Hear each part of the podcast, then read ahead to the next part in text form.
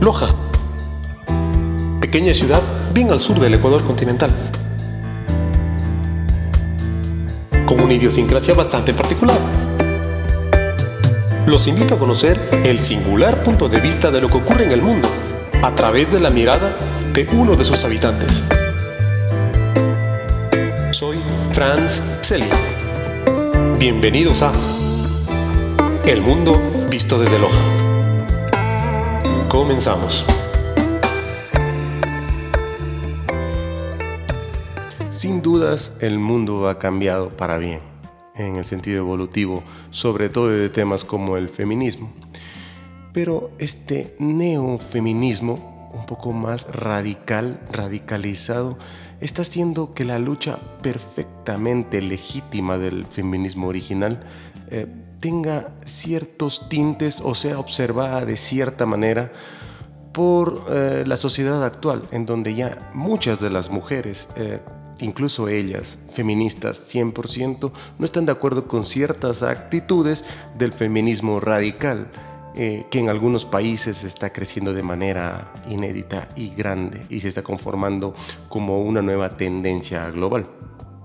Bien, con este pensamiento en la cabeza me puse a investigar por ahí, revisé y encontré em, documentos e información de, una persona de Argentina, una, eh, una mujer eh, muy, muy, muy inteligente ella. Su nombre es Roxana Kramer. Ella es eh, licenciada en filosofía y doctora en ciencias sociales de la Universidad de Buenos Aires. ¿Qué tiene de interesante Roxana? Pues bueno, Roxana, aparte de ser una académica, eh, ha fundado un movimiento que se llama el, feminismo científico, en donde eh, basa todos sus principios y sus preceptos en bases estadísticas actuales y reales fundamentadas en estudios científicos a nivel global su forma de pensar es un poco mm, contraria, eh, casi la cara opuesta del neofeminismo un poco más radical.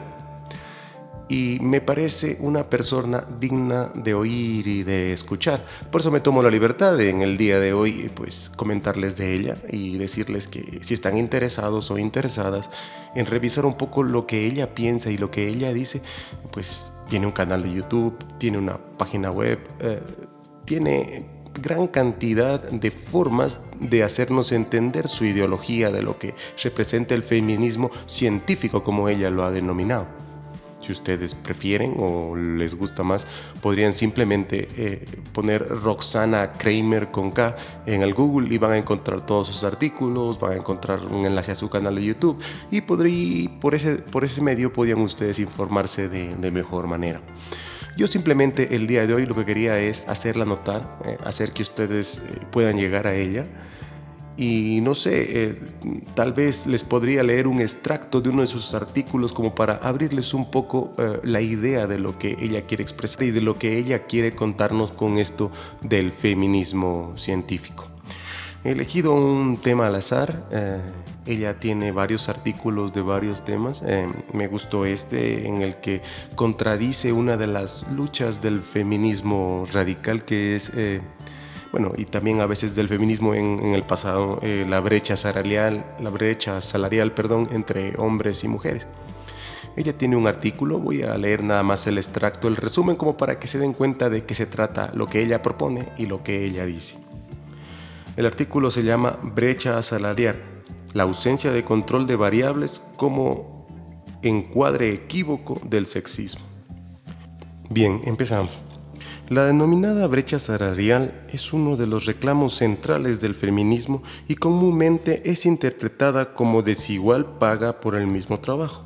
Sin embargo, numerosos estudios dan cuenta de que esta interpretación es errónea, ya que se trata de una diferencia de sueldos no ajustada, sin control de variables, es decir, se divide el total de los ingresos laborales femeninos por cantidad de mujeres y se hace exactamente lo mismo con los hombres.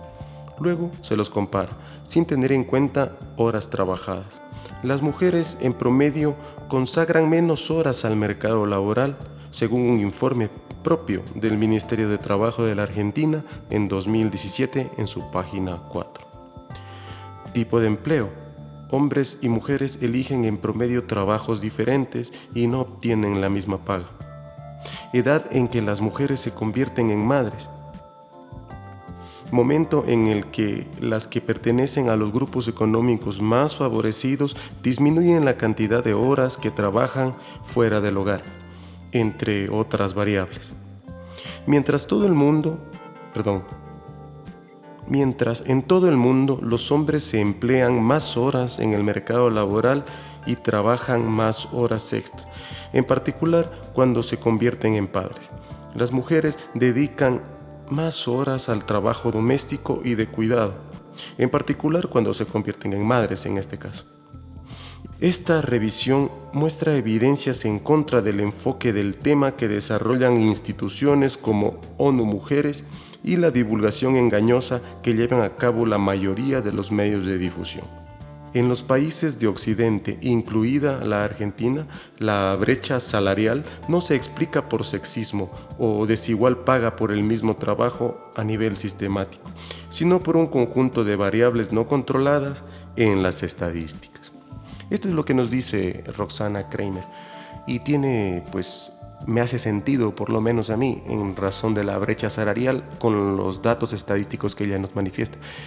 Puede haber una brecha salarial, eh, sí, física, hay una diferencia de, lo que ganan los hombres y lo que ganan las mujeres en el mismo tipo de empleo, pero la diferencia se basa en que eh, por diferentes motivos, como los que nos explica Roxana, las mujeres ah, en la mayoría de los casos, especialmente cuando se convierten en madres, trabajan menos horas por decisión propia, porque el hecho de convertirse en madres es un trabajo sumamente importante y prefieren disminuir sus horas de trabajo laboral por ajustarlas en un trabajo doméstico como es el cuidado de los hijos.